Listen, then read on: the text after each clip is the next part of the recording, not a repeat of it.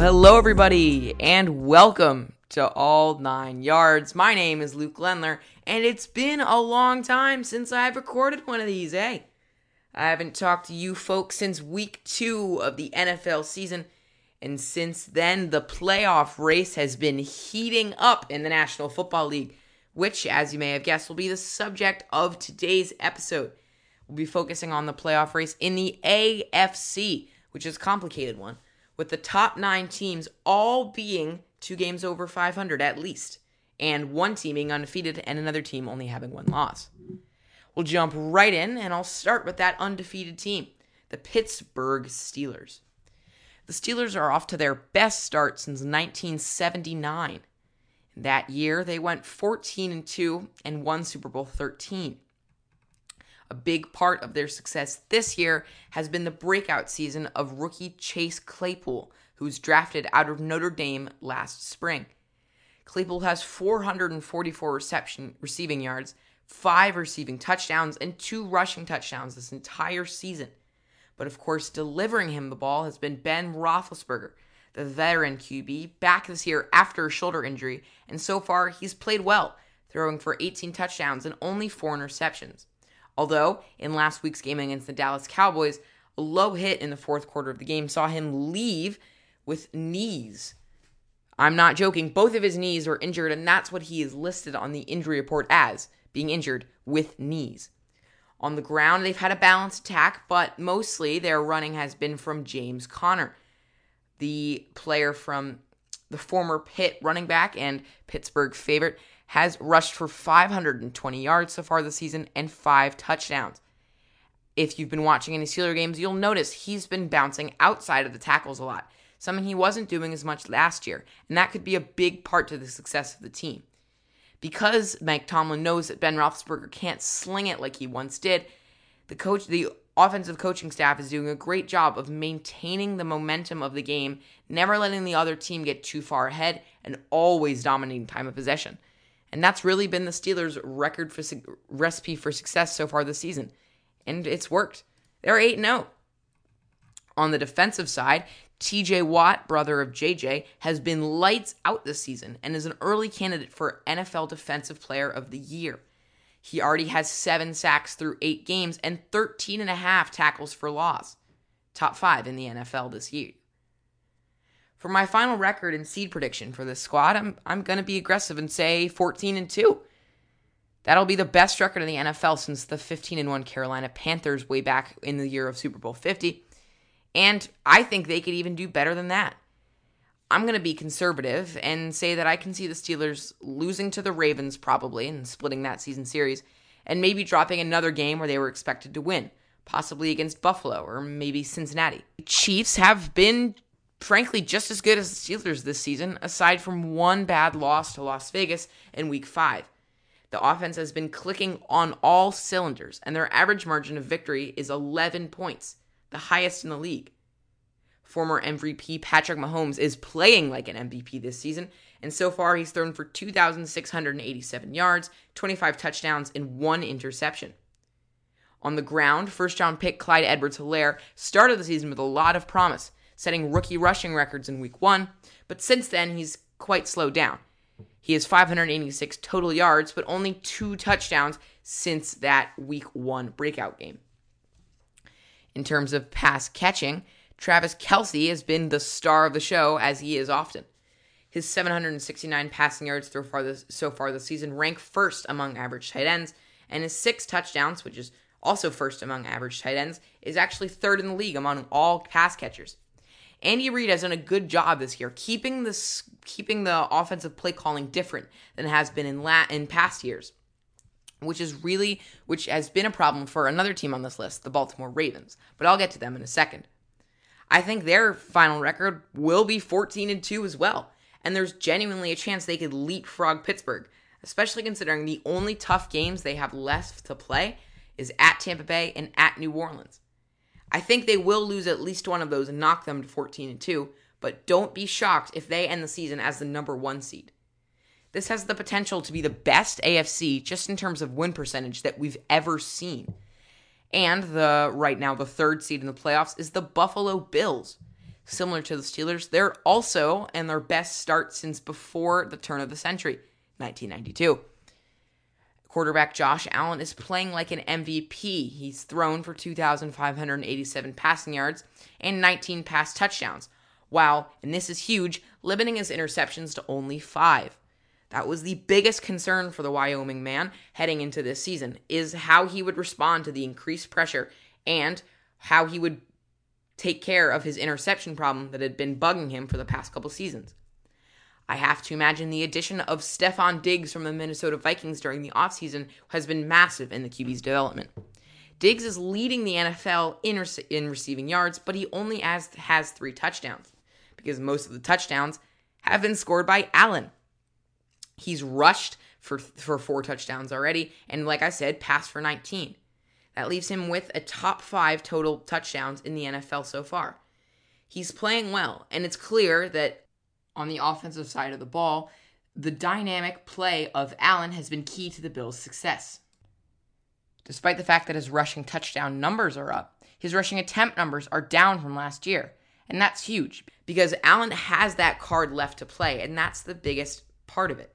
Is that he isn't forced to run on these plays because his arm has gotten better and they strike fear into other teams with their pass catchers like Diggs in terms of probably the only disappointment on this Buffalo team so far, Devin Singletary, who was supposed to be their lead rusher, even with Allen having good legs, has only scored one touchdown so far and rushed for 386 yards. For my final record prediction, I'm going to give them 13 and 3. They'll also do really well over the last stretch of the season, but their only loss will be to Pittsburgh on Sunday Night Football. Other than that, I wouldn't expect them to drop any other games. Moving on to the current AFC South leaders, the Tennessee Titans. They had a quite a large COVID outbreak after their week 3 win over Minnesota, and that kept from that kept them from playing again for a whole 17 days. That didn't seem to slow the offense down though, and Ryan Tannehill has already thrown for 1900 yards, 19 touchdowns, and 3 interceptions. Great stats from a guy who's in previously in his career been known as a game manager. Frankly, he's having some open passes because of the fear of the run game from Derrick Henry. Henry already is on track for 1,600 yards, uh, and he's already scored eight touchdowns in this season so far, which would break his touchdown record of last season. In terms of catching the ball, A.J. Brown has 457 yards and six touchdowns, which isn't where the receiver would want to be at this point in the season, I, I feel, but I think it's hard to argue with six touchdowns. In terms of disappointments, this Tennessee Titans defense and pass rush, especially, has been quite bad. In just the last game before this recording, they were blown out by Cincinnati and Joe Burrow, and they couldn't break past Cincinnati's backup offensive line. That's right. The Bengals were starting all five backups for their offensive line that day, which was already considered one of the worst offensive lines in the league, and Tennessee had zero sacks. Jadeveon Clowney, their big money free agent signing, has been a part of that disappointment. He only has 15 total tackles and zero sacks through these eight games, and he already has three tackles for a loss, which isn't a lot. For my final prediction, I think they will be the worst division winner at 10 and 6. I don't trust their pass rush at all, and I doubt if and I doubt that Jadeveon Clowney is gonna pick up any momentum going forward. Derrick Henry seems to be their saving grace for now, but as the schedule gets a little bit tougher, I think it'll be interesting to see how Ryan Tannehill adapts to the better defenses and better secondaries.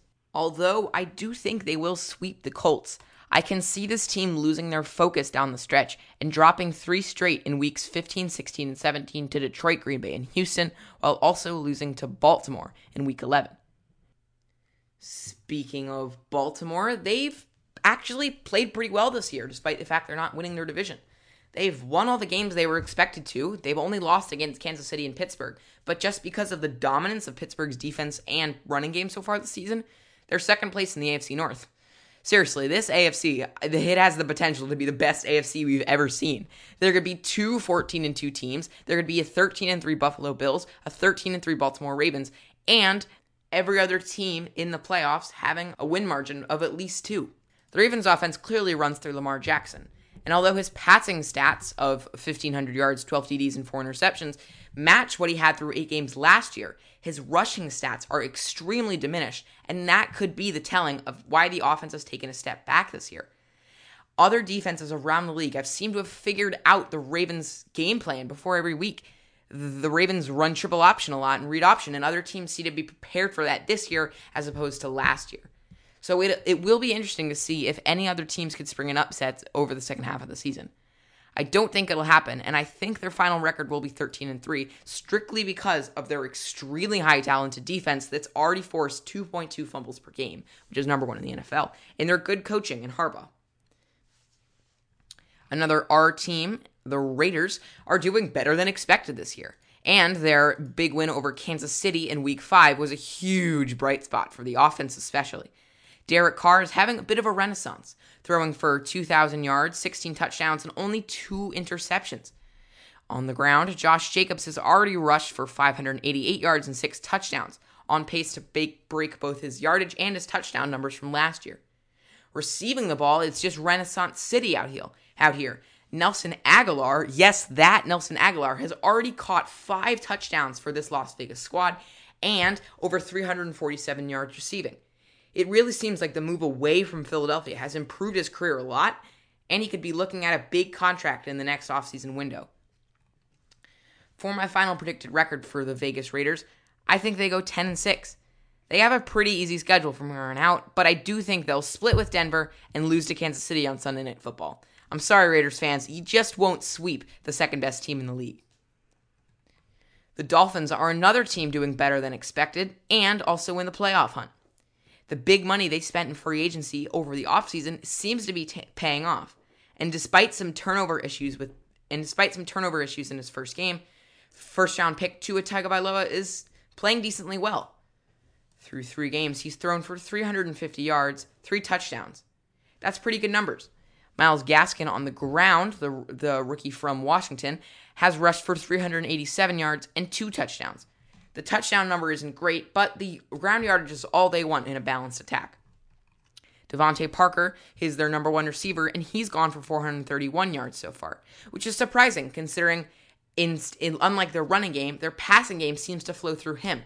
The fact that he doesn't have more yards is a little bit concerning if I was a Dolphins fan. He's also caught three touchdowns, which is an okay number, but if I was a Dolphins fan, I would wish it was more. Honestly, as fun as they are to watch sometimes with Tua as a rookie, there isn't really one thing this team does exceptionally well. And out of all of the teams in the wild card hunt, they definitely have the hardest schedule. So while I do think they'll pick up an easy win against the Jets, all of their other games look pretty tough for the squad.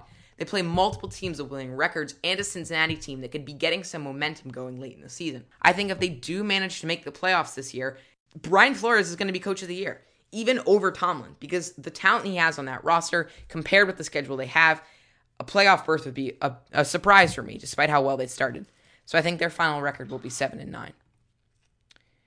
Another playoff contending team with the same record of five and three is the Cleveland Browns. Now, the team from East Ohio came into the year with pretty high expectations. And although they started 4 0, since then it's been a bit of a letdown. They've gone 1 and 3 and they've lost their number 1 receiver and best player on the roster, Odell Beckham Jr., to an ACL injury that will take him out for at least the rest of the season and possibly the start of next year. Baker Mayfield has been okay. He's thrown for 1,500 yards, 15 TDs, and a high number of seven interceptions. On the ground, though, the Browns have been pretty good. Nick Chubb has only played in four games, but um, only played in four games because of injury. But he already, but he already has rushed for 335 yards as well as four touchdowns. Their backup running back, and frankly, somebody who's just as good as Chubb, Kareem Hunt, has rushed for 529 yards on the ground and has seven total TDs, three rushing and four catching. In the receiving game, though, their listed receivers haven't been great. Jarvis Landry is supposed to be the right hand man to Odell Beckham Jr., and he's only caught 419 yards and zero touchdowns. I know I've been flaming them a little bit here, and they do have a depleted roster, but I think their final record is going to be 9 and 7. They have a pretty easy schedule from here on out. And when I say pretty easy, I mean easy. They play games against both New York teams, Houston, and Jacksonville. Those should all be wins. And they also play one against Philadelphia that frankly is a toss up to me. So I think they'll finish with a 9 and 7 record and sneak into the last playoff spot. And if they don't win that game, Baker Mayfield's job could be in jeopardy. Now, on to the last team that's listed in the playoff hunt as a top nine team in the conference the Indianapolis Colts. They had pretty good wildcard expectations this year, especially with the wildcard being expanded, but their season looks to be a little bit on the ropes. After starting the season poorly, Philip Rivers had a great second half versus Cincinnati, and he seemed to have found a stride since. He's thrown for 2,000 yards, 10 touchdowns, and 7 interceptions. On the ground, rookie Jonathan Taylor from Wisconsin has already rushed for 4 touchdowns and also has 416 yards total. A big disappointment on the ground, though, is Marlon Mack, who is supposed to be part of the twin headed dragon with Taylor, all has only played in one game and has one rush for 24 yards. In terms of receiving, Zach Pascal, um, who seems to have come out of nowhere before the season, has 300 yards and two touchdowns. I know that's not great numbers, but it's the best receiving numbers on the Colts. Over the second half of the season, they play the Titans twice, Green Bay, and the Steelers. And although they have games against Houston, Las Vegas, and Jacksonville, I think they'll lose five. And so that pushes them out of the playoffs and Philip Rivers' career probably in jeopardy, considering he's on a one year contract. I don't think the Colts are going to make it this year. And to round back the entire point, this is my predicted playoff standings. The Steelers are first, the Chiefs are second, the Buffalo Bills are third, the Titans are fourth, the Ravens are fifth, the Raiders sixth, and the Browns seventh. The Dolphins and the Colts both miss out because of tough schedules over the second half. I think the Steelers will get their first round bye, obviously, and the Chiefs will play the Browns and absolutely slaughter them. The Chiefs will move on. The Bills will play the Raiders, which will be a good game, but the Bills have already proven this year that they can beat Las Vegas, and I think that will ring true. That will be a victory for the Bills. The Ravens and the Titans are playing, and although they do play later in the season, I think that Baltimore is going to come out on top of, on, in that one, leaving us with the Steelers, the Chiefs, the Bills, and the Ravens as the top four teams. I think the Steelers beat the Ravens and get the better of their division rivals, while the Chiefs beat the Bills because they've proven they can do that already this year. In the AFC Championship, this is probably the biggest toss up of the year, but I do trust Patrick Mahomes a little bit more deeper into the playoffs than Roethlisberger. So I'm sorry, I'm sorry, Steelers fans, but it doesn't look like you're going to make it to the to Super Bowl this year. Maybe pick a quarterback in the first round, and you will for years to come. Because Tomlin, especially if the Steelers make it to the conference championship, will be the best candidate for coach of the year, in my opinion. And that concludes today's episode of All Nine Yards. It's glad to be back. I had a lot of squirks, that's why I couldn't really keep up with the podcast. But trust me, we will be back. Episodes every week, previewing, reviewing, whatever the listeners want me to talk about. It's all open. I might have some people come on. Trust me, this is the prime time of the NFL season, and it'll be the prime time for this podcast. So thank you so much for listening. Wear a mask, stay safe, and goodbye.